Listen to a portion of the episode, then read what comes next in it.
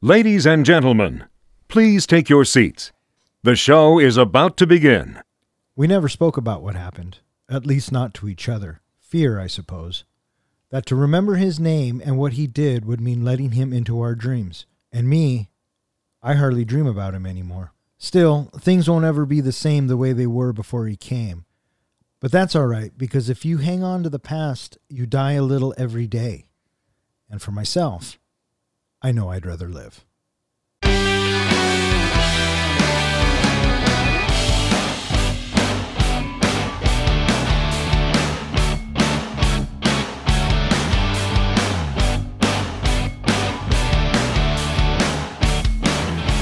Welcome back. You are listening to Three Guys in a Flick. This is where we review the good, the bad, and the absurd.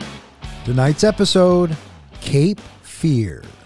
Beware spoilers. Coming to you from my basement, as always, my name is Don, and to my right we have the professor, Ken. Hello.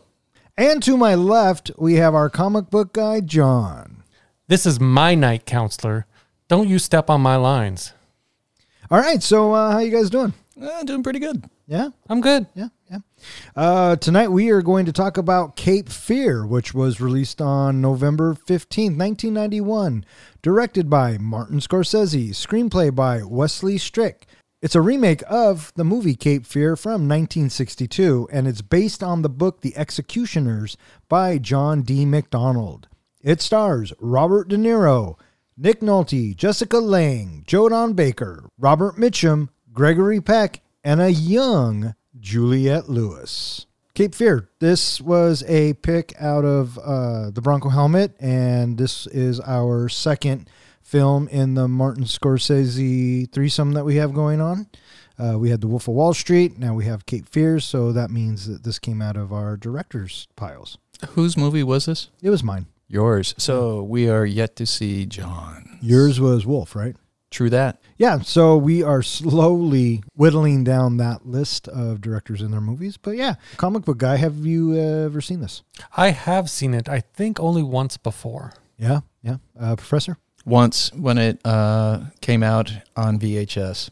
Yeah, that, that's where I was at. Well, one interesting thing I didn't realize is uh, Robert Mitchum and Gregory Peck. What were they in together? What weren't they in together is the question. Well, related to this movie. Well, they were in the same movie from 1962. They were in the 1962 version. They brought him back for this movie. That's Yeah. kind of cool. After, after watching it last night, I was thinking maybe I do want to watch the original. Uh, do you know which character played which? Yes, I do. As do I. Oh, okay. There you go. I, I it- it's been on the loader to watch the original, and it especially came up after watching this. So Martin Scorsese, he is a very talented director, and in general, where does this movie lie in his pantheon of directing? This is earlier in his career, but not that early because he's already won. Uh, wait, no, he hasn't. Not at this time. He had not won an Academy Award. Nope. And his Academy Award nominations, we counted them up. Don, what did we come up with? He's been nominated for the Academy Award for Best Directing nine times. Nine times. Raging Bull, The Last Temptation of Christ, Goodfellas, Gangs of New York, The Aviator, The Departed, for which he won, Hugo, The Wolf of Wall Street, and most recently, The Irishman. That is just a really impressive list. A really impressive list. There's some strong movies in there. Oh, absolutely. Um, one of them happens to be one of my all-time favorites. So, And what movie is not on that list? Taxi Driver and The King of Comedy. And what about Cape Fear? Oh. I don't know if Cape Fear would necessarily come, uh, fall into the best director, best picture category. Because it does not fall into that category. Which is funny that you say that because he just comes off Goodfellas being nominated for the Academy Award. So you're kind of expecting big things Absolutely. from this, right? Absolutely, because it is such a strong movie. Goodfellas is put together so brilliantly. And his next movie is this, which it just feels so different. And maybe he does this on purpose because I mean it is a remake. Uh, the story has already been told. It's uh, he's got to tell it in a new way uh, to uh, bring it up to I guess at then modern times. So what does he do? He starts with his ace in the hole, Mr. Robert De Niro. Right. I mean, you bring Robert De Niro attached. Wasn't was he nominated for this? Robert De Niro was indeed nominated. There were there was uh, two nominations for this movie for an Academy Award. One was Robert De Niro, and the second one, Best adapted screenplay? Best Supporting Actress. Best Supporting Actress. Juliette Lewis. Yes, Nice. and and so I'm I'm just uh, I, I was surprised at the stark differences between this movie and his previous movie, Goodfellas. Uh, night and day. Do you know how he came into directing this movie, I do not. John? I have heard, but why don't you enlighten us? Steven Spielberg was uh, potentially going to direct this movie, but then he thought that he wanted Scorsese to do it because it would give him a stronger name. And so Spielberg kind of sort of laid it in his lap, saying, "You need to direct this," Yeah. and he chose to do it. What about the uh, the writer Wesley Strick? You know what else he did? What did he do? He did another movie that we have reviewed. It is a movie that is one of the lowest rated reviews that we have done. Texas Chainsaw Massacre. Oh, really? Yeah. Oh. All right. So Cape Fear, first impressions, gentlemen. First impressions from when I saw it in the early 90s or first impressions from rewatching it last night? Uh, tonight. I didn't mind it. I thought uh, it was interesting. I saw a lot of visual techniques that Scorsese was using, and I saw a lot of techniques that I'd seen in previous films from Scorsese and actually Spielberg. And I gotta say, there's fundamentally it's not a bad movie, but there are problems with it, and I think that uh, by no means is it a perfect film, but I thought it was all right. I guess. hmm John? Well, you guys have educated me on, you know, not just looking at the plot of the movie or the story of the movie, but to actually look at the way it's directed. And now that we've started watching some Martin Scorsese movies, and now that I know some of the other movies I've watched of him, I've started to look for camera shots and camera angles. And you can see Martin Scorsese's stamp on this movie in the way the camera is used to set the mood, to set, you know, a feeling of unease. Um, so at first, I enjoyed that part, those parts of it, and I found Robert De Niro's portrayal creepy as hell. Which, when you get a feeling, a vibe from a movie, that tells me this is going to be a good movie. You? I uh, did not have a strong feeling of the, that it was a good movie when I saw it initially. When I look back, it's like, I don't remember liking it all that much. And then watching it last night, I got to say, it really drug for me. And it's just like, oh my gosh, how much more time? Yeah, well, I will go ahead and just say this right now. I was watching my clock uh, toward the middle and uh, more into the third act. Uh, and I have to say, I do remember not, I'm not a huge fan of Nick Nolte. Um, I didn't, Fair? I, I didn't, uh, I didn't, I don't remember his performance being memorable. And going back and watching it again last night, yeah, kind of the same thing for me. And you know, there, there's other issues uh, about about the film that we'll get into once we start talking about it. You bring up a good point about your feeling about Nick Nolte, and I, I have to agree with you 100%. I'm not a huge fan of him, especially in this type of role. What about the other actors and actresses? Did you what did you feel about Robert De Niro's portrayal? Uh, Robert De Niro is, I mean, he's the stamp, and anything he touches, I think even like the when he goes into comedy, I think he nails it. So Robert De Niro's fantastic. Nick Nolte, what I, uh, you know, I already kind of said that I'm not a huge fan. Uh, Jessica Lange, typically, I think is a phenomenal actress, and she does really well in this. But what throws me off is her fucking haircut. Every time she comes on screen, uh, Juliette Lewis, I thought. Uh, I thought she did a great job, and I think this is her first gig. And uh, she's so young, and she plays the naive, innocent little girl perfectly. Uh, Joe Don Baker as the PI, he's always fun in movies, and especially in the '80s and and growing up. I've, he's been in uh, a lot of stuff. And then you have your cameos with uh, Gregory Peck and Robert Mitchum, which I, like you said earlier, I think is a nice touch. So I think the cast did really well, you know. And again, they're working with material that's already been told. So What do you think, Professor? Do you think the casting was good? Yeah, in general, the casting worked for me. I felt that Max Cady is a wonderfully creepy character. He he, he is uh, so so intimidating, intimidating on screen. His character just uh, oozes uh, discomfort and uneasiness. And uh, the uh, the Sam Bowden character, he just came across as kind of sort of not quite weaselly, but I suppose he's a nice guy, and it looks like it, it's a nice family. But we can get into that more. In, general, I just thought that Sam was a lesser character, and uh, I, I think, I think um, Jessica Lange is a fine actress. Nothing stands out about her necessarily in this role. I also thought that uh, Juliette Lewis, uh, she definitely shines uh, in a few of these scenes. And in particular, the cast overall works for me. It's funny that you say that thing about Jessica Lange because you know what the first movie that pops into my head when I think of Jessica Lange is Mm-mm. Tootsie. I Oh, thought- sure. I think she's great in Tootsie, but I mean, maybe she's playing a a, a version of herself. Maybe I don't Uh-huh. know. I always think Yeah. of King Kong with her. Oh yeah, for sure with Jeff Bridges and Mhm, yeah, yeah, mhm, yeah, yeah. mhm. Now, when I when I saw this movie, you know, just the other night, you know, not really having recollections of when it came out, I kept thinking, why does she have the Sharon Stone haircut from Basic Instinct? But then I realized Basic Instinct came out after this movie, so yeah, yeah. Like I said, it's that fucking haircut. it, just, it made me think. I'm like, at first, I'm thought, is that Sharon Stone? No, that's Jessica Lange.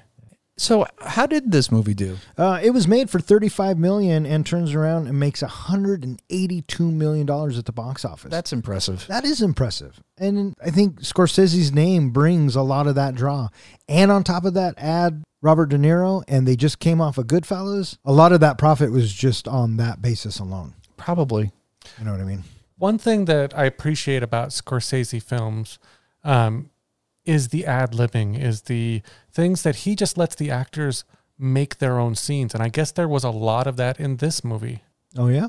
Yeah, I guess like that scene between De Niro and Juliette Lewis, that was all impromptu. They just were told to go ahead and like she didn't even know he was going to stick his thumb in her mouth. They Yeah, did well, that. She looks like it. they did that scene in three takes and ended up using the first take. yeah. So I guess there was just a lot of that throughout this whole movie. Well, he is famous for letting people ad lib and going uh, Right. Yeah. So And then the other improv. the other thing is with, when you add in someone like De Niro, who really gets into his roles, really takes them seriously. Did you hear about uh, what De Niro did with the dentist? No, what do you do? He paid a dentist something like uh, Five. five thousand dollars to fuck up his teeth for this role, and then after the movie was finished, had to pay twenty thousand dollars to have his teeth fixed. Well, he did get nominated. Max Cady is definitely one of the creepiest characters on film. Mm-hmm. You know, uh, and Robert De, uh, Robert De Niro's version, at least. Uh, I don't know how Robert Mitchum played him because I haven't seen the original, but Yeah, uh, he is reminiscent of uh, No Country for Old Men, Javier Bardem's bad guy. One more thing I want to mention, because Professor, you mentioned it earlier that Steven Spielberg was originally set to direct this movie before he passed the baton on to Martin Scorsese. Do you do you recall who he wanted to play Max in the original or in his version of the movie? Steven Spielberg, No. no, no clue. Bill Murray. Interesting. That was who he thought he envisioned to play that role. Can you see Bill Murray in that kind of role? If uh, Spielberg was going to make it a comedy, maybe I don't know. I don't know if Murray has the chops to pull that off. Murray was, but Murray was starting to move in that direction. He wanted to get into dramatic roles. Ninety-one. Yeah. I suppose. Yeah, I don't know. It would have been a completely different movie. That's for fucking sure. Sam Bowden is a lawyer living in North Carolina with his wife Lee and their teenage daughter Danielle. Max Cady, a former client of his, is released from prison after 14 years.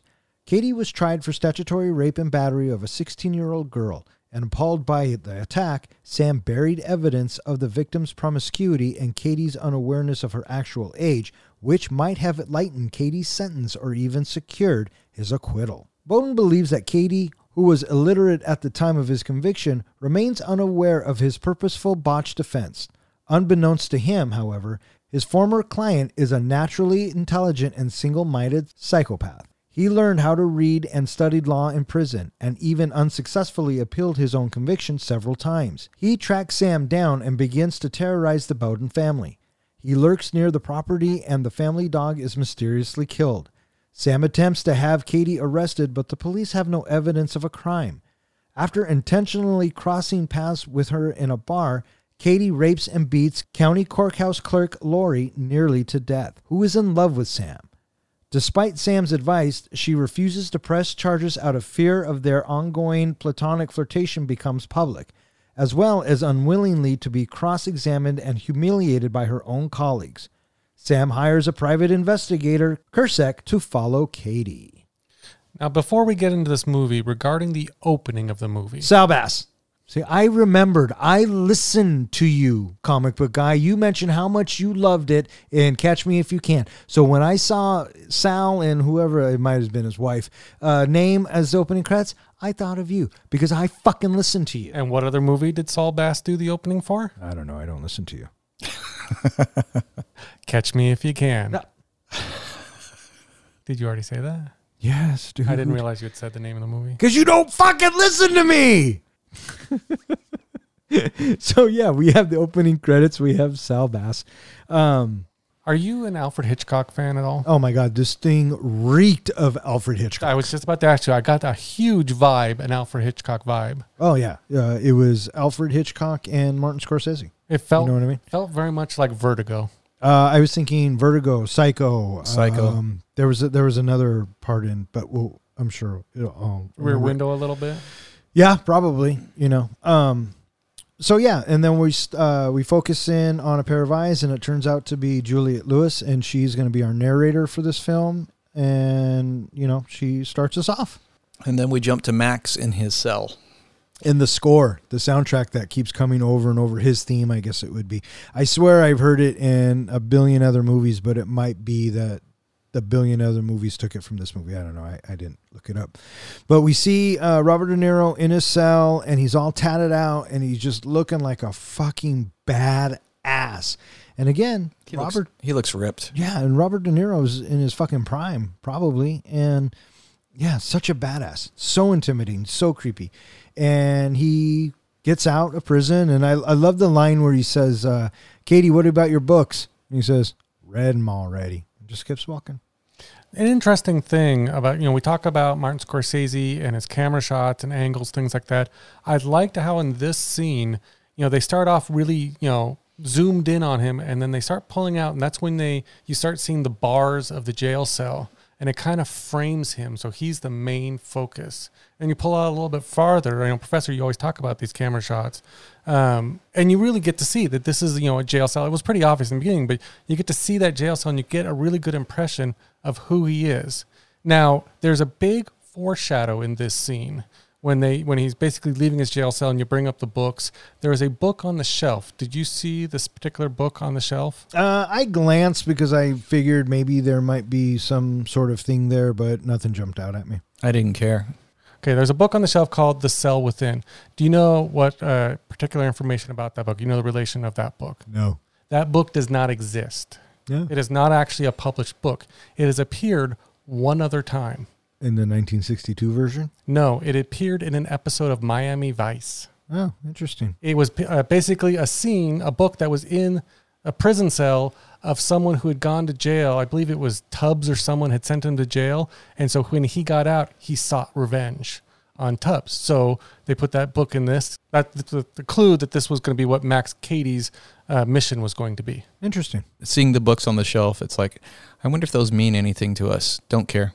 Yeah. Now, earlier I talked about how the bars kind of framed uh, Max a bit. Did you notice a lot of other scenes he seemed to be framed?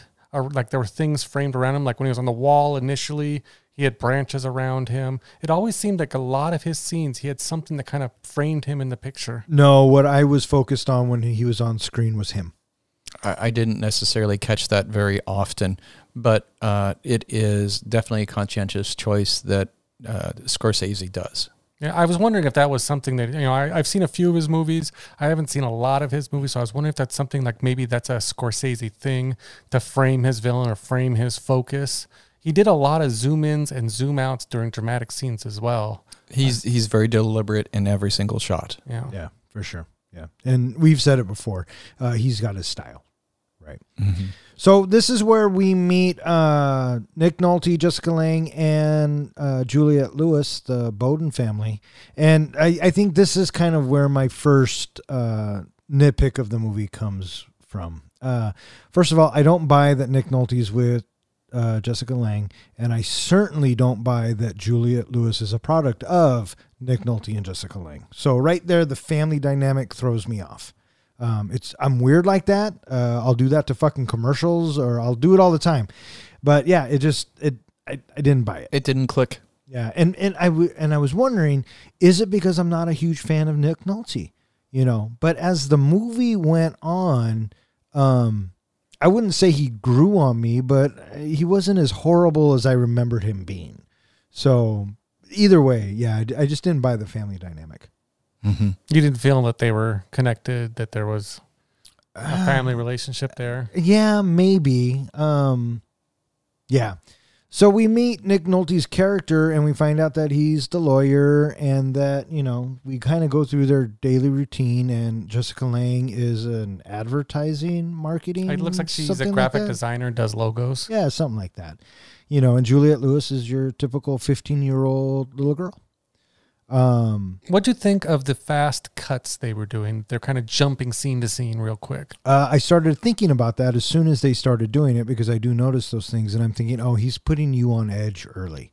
Mm-hmm. He's going to do this throughout the entire film, so just get used to it, right? And so after a while, it, I, I didn't notice. Yeah, because at first I didn't like it, but then I realized that exact thing. He's trying to set set you at unease. Yeah. Well, I, he does it for for me. He does it right away when we are introduced to Max with that theme and him doing the push-ups, and I am already uneasy at this point. So after we're introduced to the Bowden family, I'm just waiting for the next thing to happen, Mm-hmm. right? Yeah, because you look at all that body tat work on him, it's like this is trouble with a capital T. This screams, screams, we are in for some deep, deep shit. in our introduction to this family, they, you know, we see them going to the movies and uh, we see Max is going to the movies. Do you guys notice what movie it was? I don't remember. I did, but I don't remember what it was. John Ritter's in it. Yes, it's Problem Child. Problem Child. Yeah. Yes. So uh, they go see Problem Child, and uh, Max is sitting a couple seats in front of the Bowdens, and he's smoking a cigar in the theater and laughing, laughing hysterically. Uproariously. Yeah, it's so uncomfortable. And I'm trying I'm trying to put myself into Nick Nolte's spot. You know, what would I do if that was happening? And I'd probably do the same thing he did. Let's move. So then, yes, we have Max confronting Sam out in the parking lot after he leaves uh, racquetball. And what did you think of that intro of them meeting for the first time. of Max getting to know Sam, introducing himself back into Sam's life? Um, I, I thought that for some reason I thought it was going to go real south real fast uh, for whatever reason. Maybe the way De Niro plays it, but as the conversation goes on, it's almost like he diffuses it, and Nick Nolte decides to talk to him like a human being. Right? He maybe the first thing that doesn't pop into Nick Nolte's head is that this guy's out for revenge, right? But maybe he's here for a handout, and that's kind of how he takes it. Um, I thought it was good. I thought it was a good uh, intro to the two characters together. I thought it was, uh, I didn't think it was going to be that subtle. And so just kind of sort of easing into who Max is going to be is done very, very gently. Yeah, yeah, and we find out that uh, you know he did his time and he wants to be in New Essex. That's the town community they live in, and uh, Nick Nolte even says, "Hey man, are you following me?" He goes, "This is a small town. You know, we're bound to uh, run into each other." So yeah, so the creep factor starts. Yeah, I thought Bowden would take it a lot more poorly than he did. I thought he would either make threats at him or do something and already start falling into that situation of where Max wanted him to go. So Max must be doing his research because he's waiting for Sam when he's done with racquetball uh, with his lady friend, and you know he uses that. Eventually, he uses that against her, What against him. Were they having an affair? No. Uh, no, I think that she wanted to, and maybe he even wanted to, but he just wouldn't cross that line. So they they were heavily flirting, but nothing was really happening. Yeah, you could tell because after the racquetball game or during the break or whatever, he gives up behind her and he's trying to teach her how to, you know, uh, throw the racket or swing the racket. That was a little bit more than instruction, you know. So I figured if there was something real going on between the two of them, uh, we would have been shown it. the uh, the the shot it's now at, back at home and they and uh, husband and wife are together and we get this crazy close-up shot of sam brushing his teeth and it bugged me this crazy close-up and it was a forced perspective shot as well and there's a lot of these kind of shots throughout the movie and it just really took me out of the movie having these crazy close-ups that they kept sprinkling throughout the movie that that's kind of what reminded me of Hitchcock. Th- exactly. Hitchcock does the same thing or did the same thing. Yeah. Yeah. Uh, you know what scene but drove me nuts was after uh, you know Sam and uh, Lee got down. Uh, she sits in front of her vanity and starts putting on makeup. I thought that was a fucking dream. That was weird. You know what I mean? It was just a weird place to.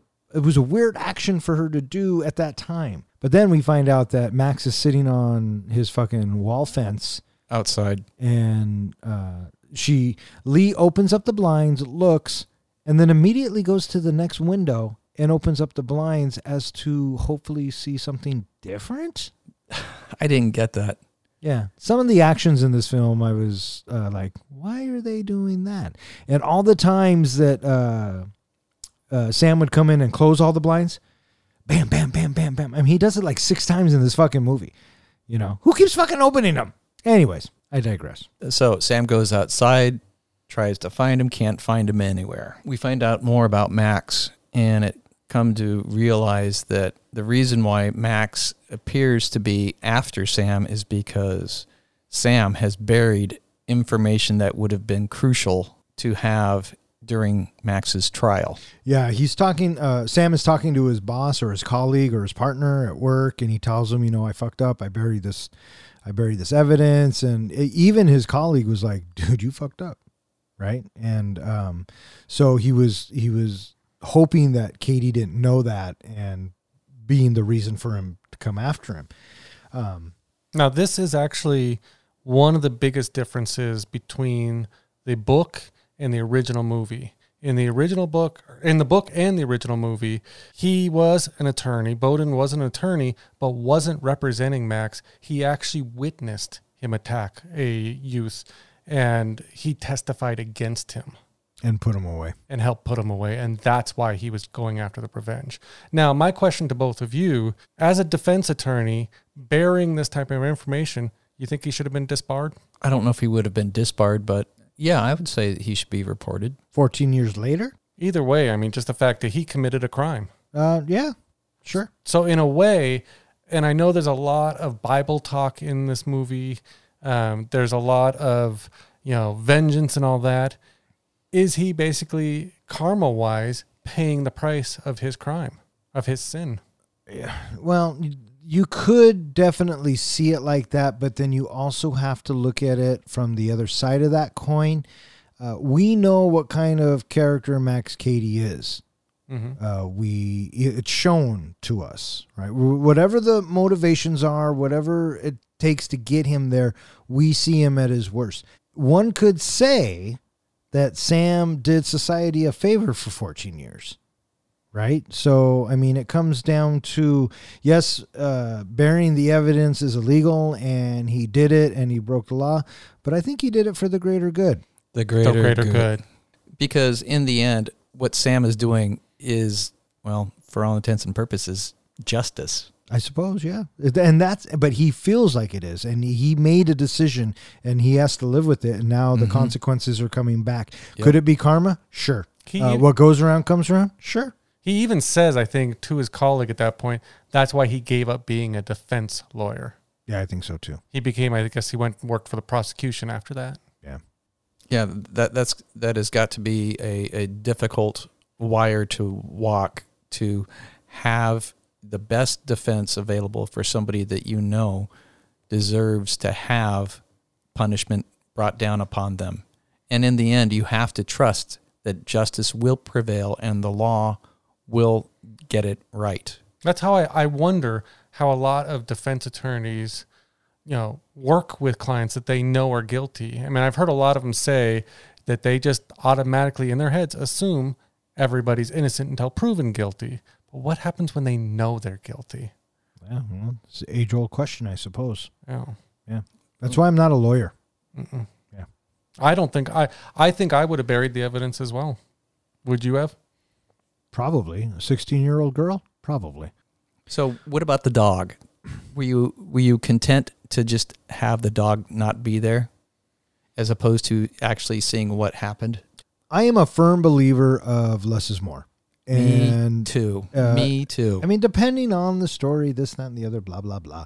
Uh, I think that we don't need to see the dog's death. I think that, you know, the reactions and just the fact that, you know, the dog We d- was we don't know. Yeah, we don't know. We don't know what the fuck happened. We assume it was Cady, and that's what uh, Scorsese wants us to assume. And it probably fucking was. I don't know if he ever confesses to it or not, but it probably fucking was. Um, but I didn't need to see it. I'm glad we didn't see it, but, you know, you knew it was coming. So- So Sam goes and he confronts Max, and they talk to each other. What'd you think of the conversation? I think that De Niro carries every one of these scenes, and I noticed that I, I have to watch the movies with captions on uh, because, well, I'm deaf. But uh, I noticed that a lot of Nick Nolte's lines were just repeating the same lines, like "I didn't know, I didn't know," or, or uh, the dialogue kind of fell flat for Nolte in these instances only because De Niro is so strong, you know. So I found myself uh, more watching De Niro carry Nolte than you know. I was just about to say he outacted him in every scene. Yeah, Yeah, because Nick Nolte, he's he's pretty flat in this. yeah, yeah. He is. You know, he's he's showing uh, emotional range, yes, but for whatever reason, I don't know what it is necessarily, but I, I have little sympathy for him. And, and he doesn't make a good compelling case necessarily about why I should be on his side, even though I should be on his side because he is our protagonist. The only reason I am on Nick Nolte's side at this point is because of the wife and daughter. Um, I think that you have to protect your family, and your family will come first, and so that's the only reason why I'm rooting for uh, Nick Nolte. If Nick Nolte has no family in this story, I'm kind of rooting for De Niro. You know, so I think the wife and kid uh, make everything different. I guess Martin Scorsese originally turned down this movie and didn't want to direct this movie for a long time because he thought that the Bowden family was too happy a family. So I guess that's the reason why we got a lot of the family internal drama and turmoil because he didn't want them to be this happy family all the time. Yeah, well, I'm glad he did because it, it made it a little bit more interesting for me, I guess. But um, them being happy, happy all the time, I with Nick Nolte, I still don't know if I would have bought it. So Yeah, I, I honestly I agree with you. I don't think he pulled off his character. Yeah. He wasn't believable. So he goes, and this is where we get our first cameo uh, from the original film. This is Robert Mitchum playing the police detective, and they bring in Cady, strip him down, and uh, I like what uh, Mitchum starts saying to Sam. Well, did you see him do it? Well, no. Well, do you have anything? Do you have any evidence? And he's like, no. He's all, you're a fucking lawyer. You better, you know better than this. What the fuck are you doing? Right? That's why that scene I think bothered me is because he should have known better. A a hundred percent. Right. But Totally. But either way, uh, Cady comes in, and uh, I always love in police shows or, or police movies when they're looking at the one way mirror and the people on this side that are uh, not looking at the mirror side, uh, the police people always say, Oh, don't worry, they can't see us. Well, yeah, no shit, but they still know it's a one way mirror. And you can see, you could feel the look that De Niro was giving Nolte uh, while he was getting shaken down. So, And, And he, and he knew who was on the other side of that mirror. yeah, yeah, for sure. Yeah, he uh, he is playing Sam Bowden like a fiddle. Yes. He's just reeling them in. and all those sexy close-up shots of of uh, Max Cady's body and all his tats. Yeah, I noticed that too. That uh, he and the camera holds on it just long enough for you to read it, maybe process it, and then it cuts to the next one, the next one, the next one.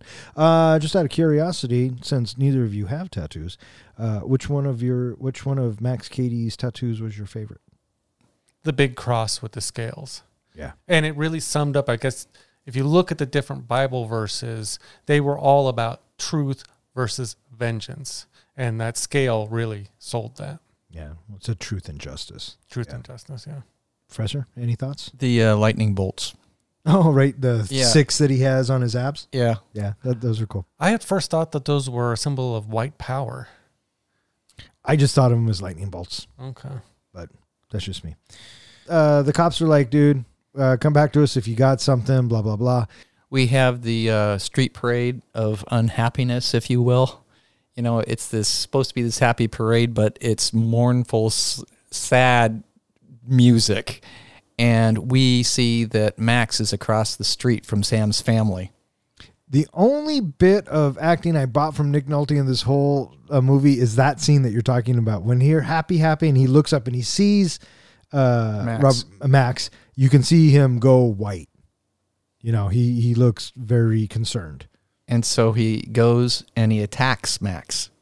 In front of witnesses. That's Yes. what I kept thinking when we see that scene. He's doing all this and he's, he's fallen right into the trap because he's doing it in front of everybody. Yeah, he's completely baiting him. Mhm. He's a master of it. being played like a fiddle. And you can tell that, you know, probably for, well, however long he knew, you know, not whole- the whole 14 years, but he's been planning this exactly how he's going to twist that knife. Uh, he probably started planning it when he found out that Sam buried the evidence. That's what I'm thinking. For sure. Yep. Yeah. Yep. And, and he had years to work it out. Yeah. And so now comes his next step, and he meets uh, Lori at the bar. Uh, Max does, and you know, as as soon as this happens, I'm thinking, uh oh, this is not going to end well for her. Mm-hmm. You know, he uh, they have their little chatty moment. Uh, then he takes her back to his place, her place, whatever. And we see the savagery. Oh my god! I thought for sure she was dead. That's what I thought too. I thought he was going to When he- kill her, kill her, kill her. When he bit her face, I thought it was over. I thought he was going to torture her and just leave her body for somewhere for Bowden to find. Yeah. Um, we talk about those oh shit moments in these movies, and as soon as he comes up from the face and um, they, you see the wound, I thought, oh shit, they showed it, you know, and they hold on to it for a second or two, but I mean, great makeup work. This scene kind of called back to something they had said earlier when Bowden was describing uh, his previous victims and how he had brutalized them. And I'm thinking, this is probably how he treated those other victims. He brutalized them like this, maybe even bit them. That was De Niro's idea to bite on the face because he had been studying uh, pedophiles and rapists and things like that and read that the worst did things like that you know biting and tearing and cutting. And so that was his idea to add into this scene. Now the actresses i can't remember what her name is but it was her idea to keep laughing when she was handcuffed. Uh, she was you know originally she was supposed to start screaming at that point but she wanted to give the portrayal of that it, she thought it was still all fun and games at that point Yeah, it's not until he whips her head back that that expression really changes. And I'm I'm curious, did he? I mean, did he really go for it and do it? Because she looks like she's in fucking pain when he does that and when she mm-hmm. starts crying. So it's a very uncomfortable scene for Yeah. sure. So uh, the police let know that uh, Max Cady, or we think that Max Cady may have struck again, and Sam doesn't know that it's Lori at first. Right. And so they go into the hospital, and then when he sees her, and then she sees him, you know, he's like, "Oh shit." we, get, we get that overhead camera shot.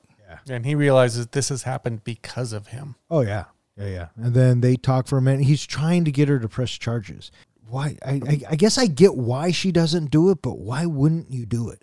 Well, her excuse, and I kind of get it, is that she would have to go stand before all the people that she works with Yeah, no, and I- tell them what happened. Sure. And she just couldn't face that at the time. And they say that that uh, you know Cady knew she wouldn't testify in that regard. So maybe he had just you know psychoanalyzed her enough that he knew. So now we have Sam go and we meet Kersek. We meet Kersek, Joe Don Baker. And this is going to amp things up a little bit more as he brings in a private detective. And the private detective, I liked this character. I thought he did a good job. Oh yeah, so did I. Uh, you know, he says he's gonna follow Cady, and I like when he goes to the restaurant and the gal brings him his breakfast, and he goes, well, "I didn't order this." He goes, "Well, the dude behind you did." You know that that's twice that Cady's done that. Cady approaches Danielle by impersonating her new drama teacher and feigning an unorthodox interest in her teenage angst. He lures her to the school theater, shares a joint with her, manipulates her libido and attraction to him, and kisses her. Her parents find the joint in her school bag, and Danielle's coyness about the extent of Cady's seduction drives Sam to the point of desperation. He then agrees to Kersek's plan, which he had dismissed earlier, to have Cady beaten up. He also gives Cady a final warning, which Cady secretly tapes with a hidden recorder. Kersek's three hired thugs accost and beat Cady, and Sam watches from afar. But Cady turns the tide on his attackers and viciously beats them instead. Cady then uses the recording of Sam's threat and exaggerated display of his own injuries to file a restraining order against Sam. Lee Heller also petitions the ABA Ethics Committee for Sam's disbarment, thereby triggering a two day emergency meeting in Raleigh. Kersek anticipates Cady's intentions to enter the Bowden house while Sam is in Raleigh.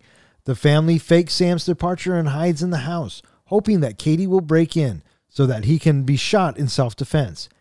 Cady kills the Bowden's housekeeper, Graciela, and dons her clothing before murdering Kersek by garroting him with a piano wire and shooting him with his own pistol.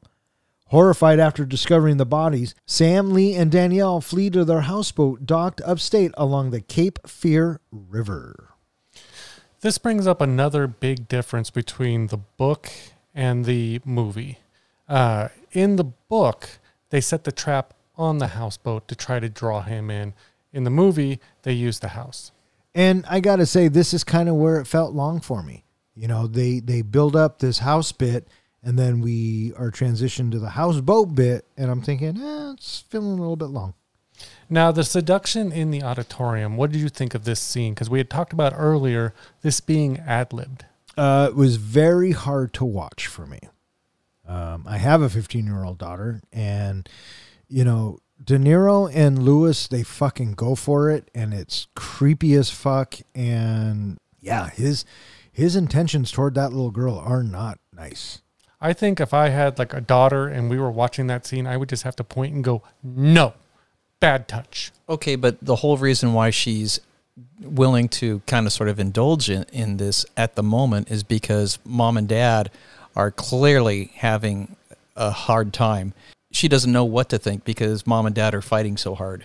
Yeah, she she does seem like she might be acting out a bit. She also maybe you know, fifteen hormones are kind of raging. You know, she uh, Juliet Dreyfus, Lewis, uh, Juliette Lewis Dreyfus. not Dreyfus. What was her last? Juliette Lewis. Oh, Juliette Lewis uh, even said that it was this scene that she actually started to develop a crush on Robert De Niro. Oh, interesting.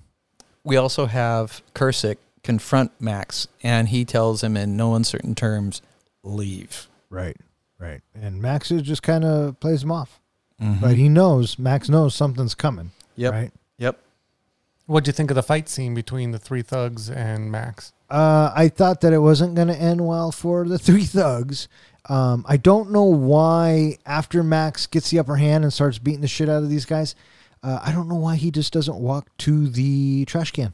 Especially He's- after he hears the noise. He's right there. I love the look on Nick Nolte's face though when he kicks the can. I was just, I was just waiting for something for like that to happen, and he does it, and he's like, "Oh shit!" Well, my first thought of, you know, you bring up a good point of why didn't he walk all the way?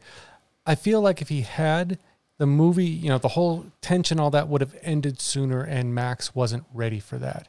He wanted to keep playing with Bowden. He knew Bowden was behind that trash can. He calls him out. So I feel like he wanted him to stew. He wanted to keep it going on longer. He wanted to torture him longer. So he wasn't ready to discover him there. Eh, maybe. I wanted to talk about another scene that took place before all of this. When Max confronts Lay and he gives her the dog collar Yeah. and and and she is she knows who he is. She can just tell. Right. And I just thought that that was a, a, another time that Max is fucking with the family because it, it's you know he's getting at Sam every which way he can. You know because here he is. You know the dog, and then now he's torturing Lee. You know with the dog collar and confronting her. He's unabashed. He's unafraid of any consequences, right? Yeah. And then after that scene with the dog collar, or during that scene, Juliette Lewis runs out, and you know Lee tells her to go back inside, and that's where Robert De Niro gets a look at her, and then he takes off. Yeah. And then we get, and then uh, she gets that phone call from him saying that she he's the drama teacher, and then we go to that scene. Yeah. I guess that scene was a added scene that was not in the book or the movie. Uh, I believe I read somewhere that it was Jessica Lange's idea to add that scene in because she thought that it needed to be some interaction between her and Max. And then and then another part that's also important that compels her to uh, do this is dad tells her don't get any ideas about this guy. It was this moment of defiance against her dad and she slams her retainer back into her mouth. It was like it, it was this little moment of defiance. And so she is definitely against her dad and she's pissed at both parents now Right. You know, something that bothered me, and I keep going back and forth on it. There was plenty of times that Bowden could have told his daughter what kind of person Max was, what his crimes were, and he purposely did not tell her that he was a rapist and a pedophile, just that he was a bad man. And I keep thinking, one, if he had told her maybe some of that, maybe, you know, he wouldn't gotten as close to her as he did. But at the same time, was he trying to protect her and not have her hear that part of it? As, you know, what what do you guys think? You know, would Well- you have told your daughters that information? Well, I don't know. I think he did it to protect her. that's what i think too Should No. he have told her the truth about him? Well, if she's 15, 16 years old, maybe you don't. Or maybe you do. I mean, who knows in that situation? I think in today's day and age, you definitely tell her. Yeah. Um, in '91, I don't know. The I don't know. yeah, that's Yeah, 30 years ago. My original thought is when it got to the point where you know this guy is stalking you, you know this guy could approach your daughter, he's already approached your wife. I think you just want to flat out tell her this is who this guy is. You need to report if you see him, and if, if he's anywhere near you, you need to run the opposite direction. Well, yeah, you say that now. I mean, Yeah. in today's world, for sure. Like, like if Elise came down and this was happening, I would, f- I would for sure tell her everything Mm-hmm. because I want her to be as safe as possible. Um, back then, I think that he was trying to keep it. I, it's twofold. He was trying to protect her, yes, but he was also really trying to protect himself. I, yeah, he was. I think he was containing it, trying Yeah. trying to keep it contained. Yeah, for sure. So, And so Sam threatens Max again. Yeah, again, this is kind of where we're feeling a little long, uh, film wise, but Y- yeah. yeah. Mm-hmm. And and with that, then we have the beating scene that we were speaking about a little bit earlier. Yep. And then the, the result of the beating scene is uh, Max going to get a restraining order against uh, Sam. And who's his lawyer? Gregory Peck. Who played the lawyer in the original. So, yeah, uh, you could totally see him getting set up, Sam getting set up, and now Max has him exactly where he wants him. Max looks like the victim, uh, completely bait and switch, and uh, Sam's fucking losing it. His world is being turned upside down, inside out. and he's on the verge of getting disbarred, and his uh, world's falling apart. And yeah, What's fucking the, going crazy. what is the first thing that Max had said to Bowden? You're gonna feel loss. Basically, yeah, that he was going to take everything away from him. Yeah, he. Oh, uh, you. I had to rewind that scene because I, I couldn't catch. I even had the captions on, but he says it so quick and it they flash so quick I couldn't uh, hear what he said. But it's uh, you're gonna know loss or something like you're gonna feel my loss or something You're like gonna- that. You're you're going to know loss. I think is Yeah. kind of what he says, which is basically again, he's taking everything away from him, and he's doing a great job. This right here, he's about to lose his career. His family's in jeopardy. His daughter's against him. You know, it's working. The plan is working. Yeah. yes, his family life is unraveling rather quickly. And so, So- he goes to Kersek. I need a gun. Yeah. And Kersek's like, you don't want a gun. Do you mean because as soon as you pull the trigger, everything changes, right? But then they come up with the plan. The teddy bear plan. Right. So uh, I forgot this had even happened. Uh, well, let's be honest. I forgot most of this movie even happened. Uh, so they set up a plan where uh, Sam has to go to Raleigh, North Carolina, and they know or they feel that Max will be watching him because he'll make an attempt on the two girls uh, when he's gone.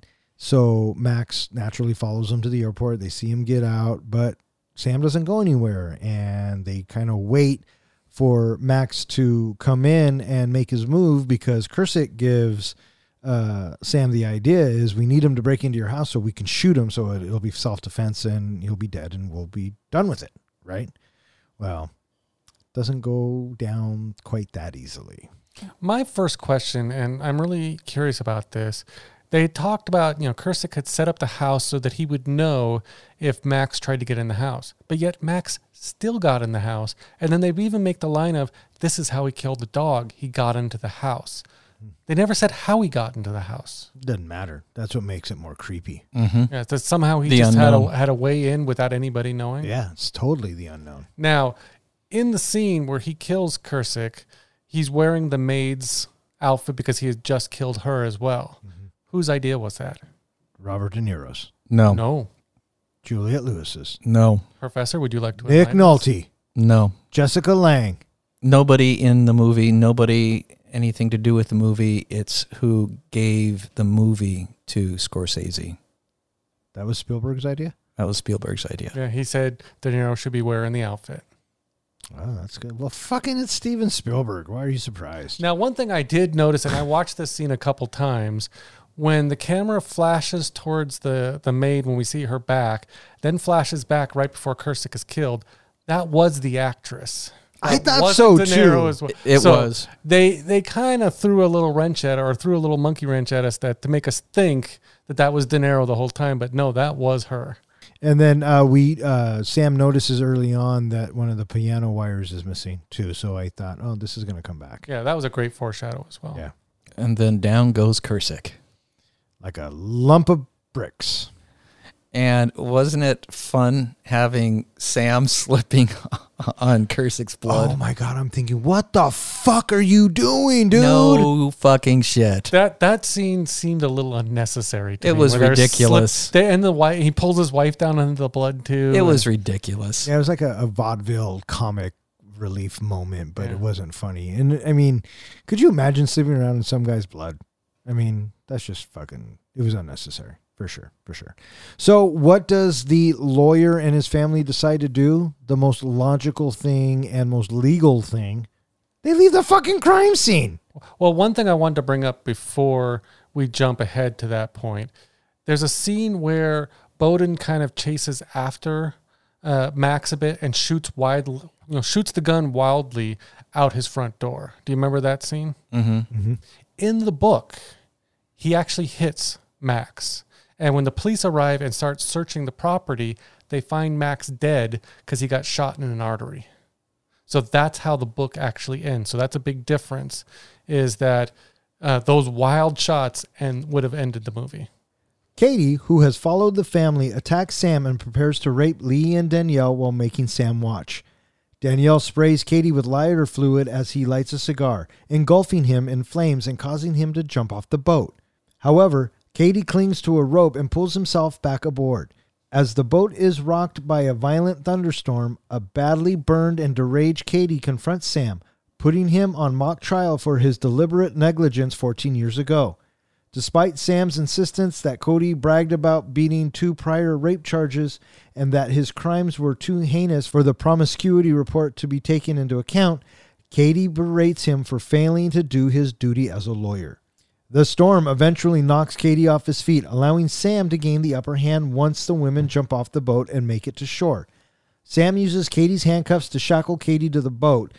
When the boat hits a rock and is destroyed, the fight continues on shore, but a raging tide carries Cady away and he drowns, speaking in tongues and singing the hymn, O Jordan, stormy banks, I stand. Sam washes the blood from his hands before he rejoins Lee and Danielle, who realize that things will never be the same for them again. Roll credits. So probably one of the most uh, uh, fantastical things is this undercarriage ride that Max does as he follows them out to the coast. I thought, uh, yeah, how the fuck does he do this? Well, I think when it comes to the scene, that's one of those scenes, you know, in Say Anything, we talked about the boombox over the head. In this movie, whenever I think of Cape Fear, I think about him hiding underneath the car. Really? Yeah. Totally forgot it was even in there. Yeah. And and for me, my first thought was, how the fuck did he hold? They must have been driving for at least two hours, four hours, however long. How did he stay under that the whole time? And then we see him remove the belt. Which I thought was pretty smart on his mm-hmm. behalf. But I'm wondering, how the hell does nobody not see that? Let alone the late when he crawls out from underneath the car and that lady sees him and says nothing. Well, fuck. Would you say something? I might say, um, um did you know there's a guy under No, your No, you car? wouldn't. You'd fucking crawl right back into the store she came out of. If Robert De Niro got out looking like he looked, you would have fucking ran. I- so no. would you. He- so would I. He went to the bathroom. I think during the bathroom, I would have run after the family. Yeah, yeah, I'd like yeah, to yeah. think I would. My first thought is, I'm calling the police right now. Get somebody over here right fucking now. Yeah, that dude's fucking nuts. Now, I guess, did you hear about setting up for that role about Robert De Niro doing that stunt? He wouldn't do it unless he watched somebody else do it first. So they got a stunt man. Who, Could you fucking blame him? No, yeah. Right?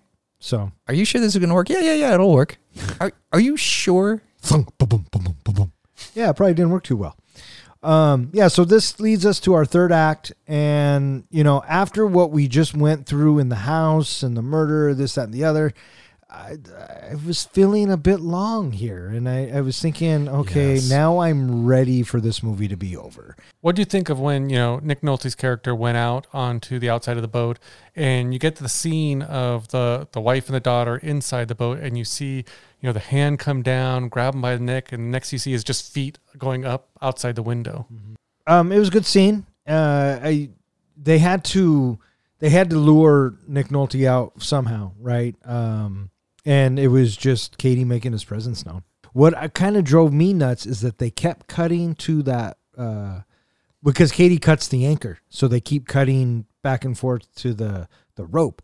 And like we said it earlier, a lot of the zooms, what started to get annoying for me, and no disrespect, Mr. Scorsese, I think you're a fucking master. Um, every time they would, you know, show the rope, they would zoom in on it real close, hold there, and then cut to something else. And they do it on the characters' faces, and it was just totally. it was just that quick uh, zoom in, hold, and then you know for tension and drama. But I mean, I got- over overkill. A Yeah, little bit on I because I was tired of it by this point. yeah. The whole houseboat scene. Uh, do you think that that scene, because you mentioned how the song, the whole movie was going long, do you think that that whole part of the movie was too long? Like we could have gotten rid of some of the earlier stuff and made that scene longer, or just right? Uh, the houseboat scene. Just the- all the stuff with the houseboat. Uh, I think that it felt forced and that we needed an ending. If I was going to trim this movie, I would have trimmed it in the beginning and the middle and kept the houseboat scene because it's really not that long of a scene. hmm It's long enough to make you uncomfortable. It's long enough for, at least for me, to look at my watch. Uh, but I think it would be more effective if we got rid of some stuff earlier on. It would have shortened it, which I feel might might have made it a better movie for me. But I don't know. I just I, I was ready for the the, uh, the movie to be done, and maybe you just get rid of the whole houseboat scene and you just keep it back at the house. Yeah, have some like the way you know it ends in the book. Maybe maybe end it that way. One thing that I had to appreciate in this movie was when um, Danielle is locked down below and she's drastic, you know, dr- dramatically going through everything, trying to find something to use. And she picks up the lighter fluid, and I kept thinking, well, that's a great thing, but how's she going to light him on fire? How is she going to do it? It didn't click for me, the cigar. Neither, And- yeah, me and either. I thought that was brilliant. yeah, and I thought she was gonna like have to hold a match and then click the match and do you know Yeah, because she like kept the lighting. flamethrower thing. Yeah, She kept lighting matches down there. I'm thinking, okay, so she's gonna have to light a match and throw the match on him. yeah, but I mean, good for her for looking for a fucking weapon because she knew what was coming too, whether she wanted to admit it or not. And yeah, so we the, he he gets him trapped in there. He ties up uh, Sam. He's gonna make him watch, and then I don't want to say predictably, but uh, you know, Mother Nature interferes, and now the boat is unstable. Uh, did you notice that it's a miniature when it crashes? Yeah, Because I it kind of looks that. it looks like a miniature, but it's a well done miniature. How about that? I guess most of this was actually filmed in a 90 foot water tank on a soundstage. Oh, I believe that. And then all of the crash scenes and the breaking up scenes, you're absolutely right, was done with miniatures. Yeah, yeah. So Max thinks he's won, and he's going to have his way and he wants to light his cigar because he wants to celebrate. And uh, as we said earlier, Juliette Lewis has lighter fluid hidden and so smart of her. And what a great scene here where he lights the thing, she immediately squirts him, he blows up on fire and he jumps off the uh, jumps off the boat. Uh, do you recall, or maybe even the last time you watched it, did you think Max was dead, or did you know he would be coming back?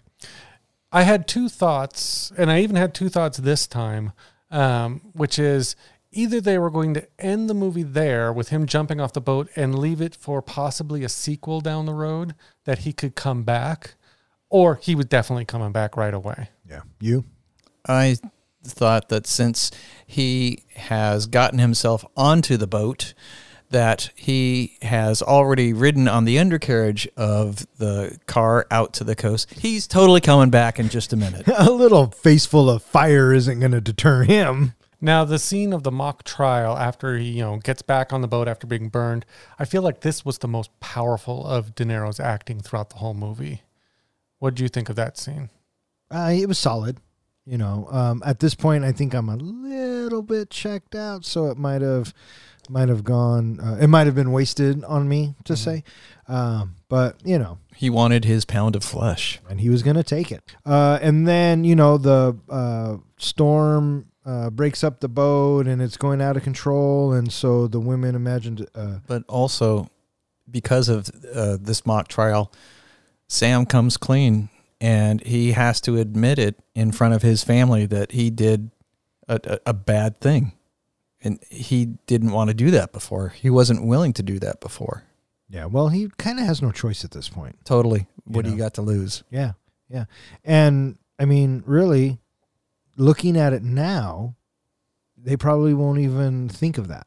You know what I mean? Mm-hmm. So, who knows? Well, I think at the same time, even though he's admitting that he's responsible for sending this guy to jail for 14 years, after everything that they've gone through, they're probably thinking he should have died. He should have gotten the electric chair. They would, you know, the fact that the, the father kept him away for 14 years at least was not enough. Ah, maybe. And then miraculously, the girls get off the boat. Yeah. And uh, very conveniently, the uh, handcuffs that Max was going to use, uh, one end becomes free, and Sam hooks it onto his ankle. And then I remember last night when I was watching it, when that happened, I went, "Oh, I totally remember how this ends now." And yeah, Now, in the scene where the boat breaks up and he starts sinking into the water and he drowns, I just have the sinking feeling that if they ever really wanted to make a sequel, that he probably just popped up about 50 yards down the r- river or hit a rock or something and got enough to get some air. He's still out there somewhere. They didn't see him die. We we are told he is drowned, but we ha- we don't have a body at the end. Yeah. I mean, at that point, you just well, for me, at that point, I was thinking, "Oh fuck, thank God it's over." So I didn't care. Mm-hmm. Now, I was, uh, I read somewhere that the way that that scene was filmed, and he starts speaking in tongues and then starts singing the hymn. Uh, that in the script was basically to signify that he figured he had already ruined the family enough, and he was on his way to heaven. Uh, maybe. I yeah, maybe. But he's burning in hell. I would like to think. Well, there you go. And I thought he got a taste of it when he got the lighter fluid in his face. Now, do you want to know the difference between this and the 1962 movie ending? Not as much because I am curious to see the movie, but I guess I'll play along. I got I never said I wanted to hear it. I don't care. Go ahead. Start talking. What? I can't hear you, John. You can unmute me. Okay, go ahead. That's what I fucking thought. okay, anyway, uh, the way the movie actually ends, I guess, from what I've read in the 1962 version, which still makes me want to actually go see the movie um, or rent it, whatever. Uh, they make it to shore. Both Nick Nolte and um, Robert De Niro's character, they both make it to shore, and they have a fight scene, and Bowden gets the best of him and holds that big rock over his head. Now, basically from the start, you know, Max wants to ruin and corrupt uh, Bowden the whole movie. He wants to take everything away from him, and the last thing he wants to take away from him is pretty much, you know, his self of de- decency, the fact that he hasn't physically killed anyone. So he wants Bowden to kill him. And Bowden realizes that and basically decides he's not going to give that to him. He lets the police arrive, they take Max away, and he's given a life sentence. So he he's forced to live in prison. That is a very 1962 ending. Mm-hmm. And, And they pay homage to it because Nick Nolte's going to crush him with a, and he fucking does it too, but the tide takes Cady out. totally. And then we have him. Uh, I, I thought Nolte's character being hunched over, just sitting there. I thought that was nice. That was good. That he he's a broken man. Yeah.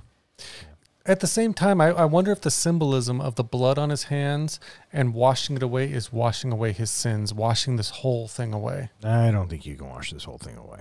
You don't think so? I mean, Well- there seemed like there was some symbolism to that. Uh, potentially, but you know, as as it's pointed out by Danielle, you know, the the end dialogue that she gives us, that the family is never the same.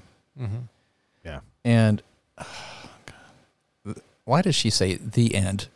Because that's the way it was written. I got this feeling Fucking stupid. that you know she was our narrator, but I got the feeling that maybe she went on to write a book about it, and she was reading us the end of her book. Yeah, you read way too much into these things. Mm. Uh, so what do you guys think? Do you think we should rate this bitch? Let's rate this bitch. Hey there, Professor. Uh, how do we rate our movies? We rate our movies on a scale of one to five fucks. Five fucks is a movie that is cinematic gold. This movie is something where you're ready to watch it again anytime. One fuck is a movie where you've seen it and you have no desire to ever see it again. And what's a zero? Zero fucks is a movie that you say to yourself, I have to have two hours of my life back. Somebody owes me. Who made me watch this? Fuck you. There you go. I put this movie into the Bronco helmet as a Martin Scorsese film, so I think it is only fair that John goes first. That works for me. Through doing this podcast, I'm actually growing a more appreciation for Martin Scorsese as a director. Uh, I'm I'm finding myself paying more attention. I said this earlier to his camera shots, to the style of the way he does things. I like the fact that you know I now know he has the actors ad lib parts and do it as they want to do it. So I'm appreciating that this movie as a whole was a tough ride. It was a tough movie to get through. There were a lot of slow parts. Uh, great acting on the part of Robert De Niro. Um, I really appreciated him in the movie, but overall, the cutscenes were a little bit too much for me. The zoom scenes, it did give me that feeling of unease, which I, I'm getting, you know, what Scorsese was going for, but it wasn't an enjoyable ride for me. Uh, I'm glad I saw it. Do I want to see this movie again? Not really. It's not a movie that I I think I enjoyed as much as I kind of hoped I would have. Um, and what really again took me out of the movie was Nick Nolte's acting.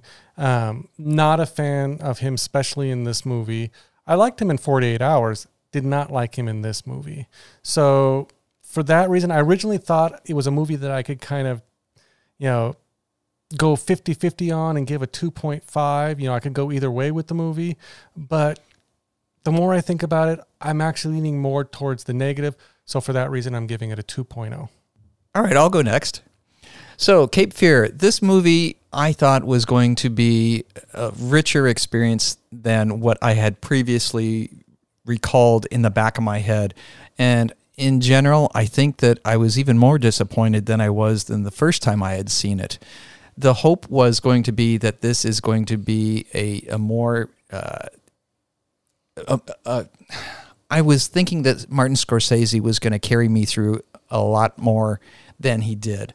The uh, the the extreme close-ups and uh, the the lighting of things and how he set things up, I just didn't go for it at all. It it was it was disappointing, and the only thing that really went well in my watch of this is Max Cady.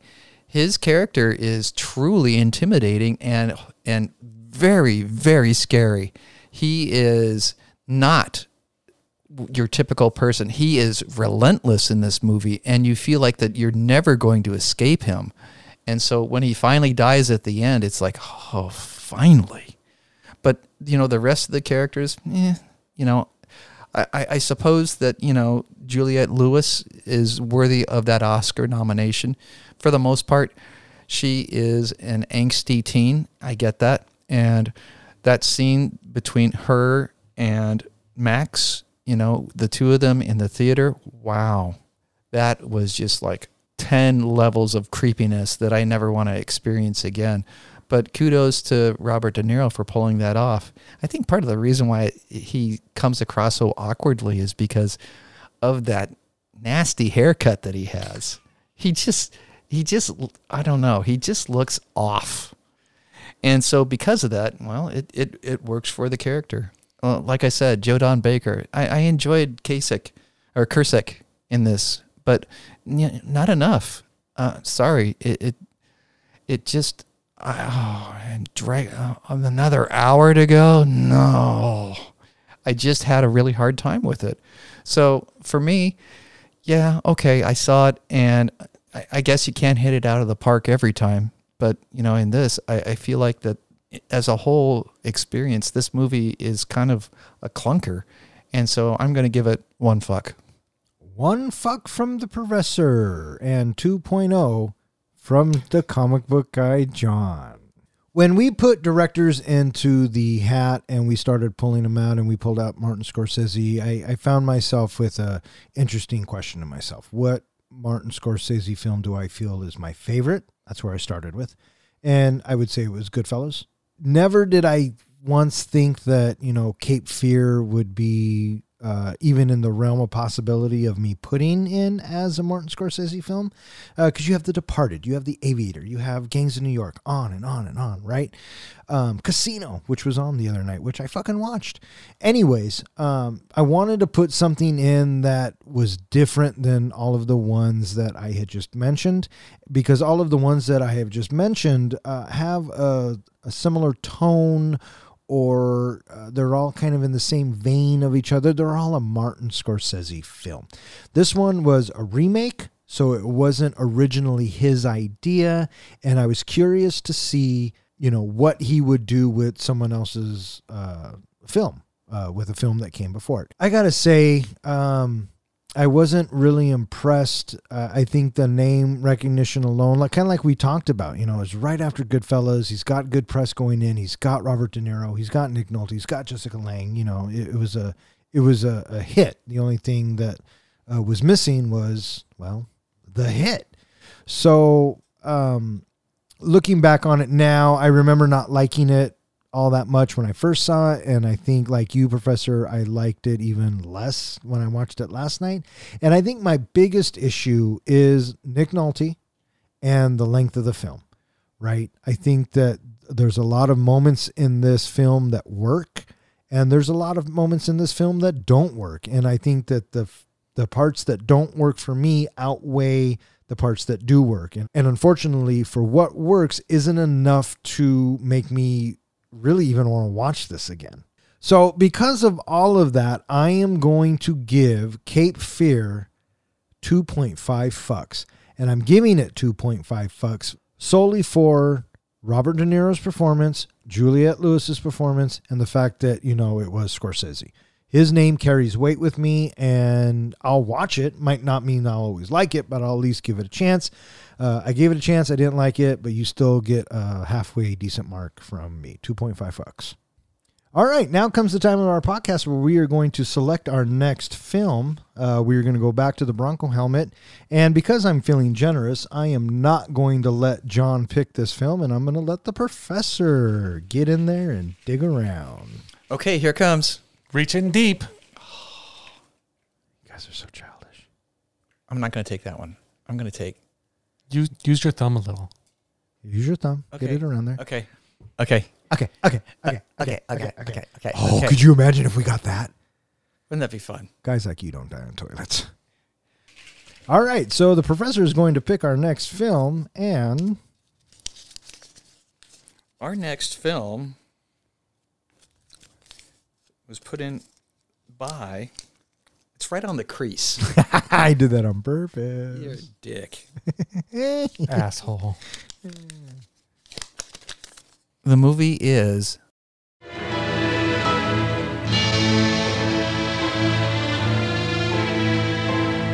The Outsiders. Pony Boy.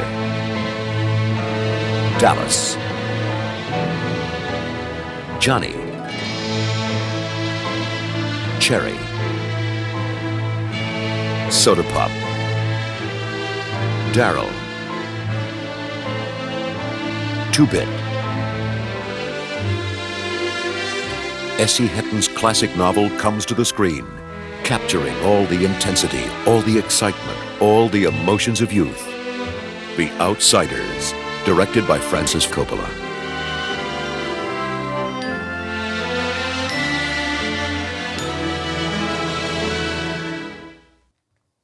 All right, so our next movie is going to be Francis Ford Coppola's The Outsiders, submitted to us by probably one of our biggest fans, my daughter Elise. So there you have it. Does she listen to all of our shows? I don't think she has listened to a one. yet she gets a movie. And she's a big fan. Oh, she loves The Outsiders. All right, so that is going to wrap it up for this episode of Three Guys in a Flick. Uh, hey, John, where can they find us? As always, they can find us at our website, threeguysinaflick.com. If you do check it out, be sure to check out our articles on each movie we post. We tend to put our show notes on there as well as some trivia and links uh, to other information. Uh, so please be sure to check it out. Uh, you can also find us on Facebook, Instagram, Twitter, and TikTok. You can find us at any podcasting hosting site. We're on iTunes, Podbean, Spotify.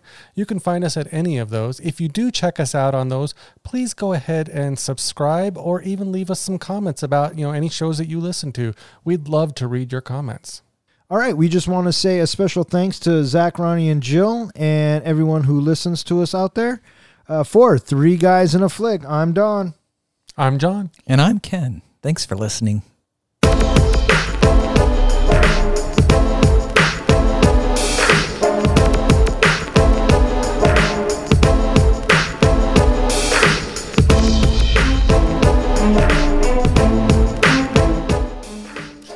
Okay, uh, I'm going to need you to shut the fuck up for a second. Okay, thanks. Could you think you could do that? Why don't you mute me? Uh, I'm going to need you to define special. Slow. Mm, See? Did you not get That's wrong. Did you not get that impression at all? from- No! Okay, I'm glad we're not recording. That. He lures her to. sc- He lures her to. s- He lure. Don't look at me. Don't look me in the fucking eyes, dude. I look at both of you fuckers. It's the negative. So for that reason, I'm giving it a 2.0. Two or two, 2.0 from the comic book guy. Wow. Uh, that's probably. That's, one of these days. see how fast I was on that? You were you were right there. And you were waiting for it. And John was oh Because I saw it coming a mile away. For anybody who doesn't know what we're talking about, Fuck off and listen to uh, earlier podcasts. Stay gold, pony boy. Stay gold. All right, fuck off. Good night.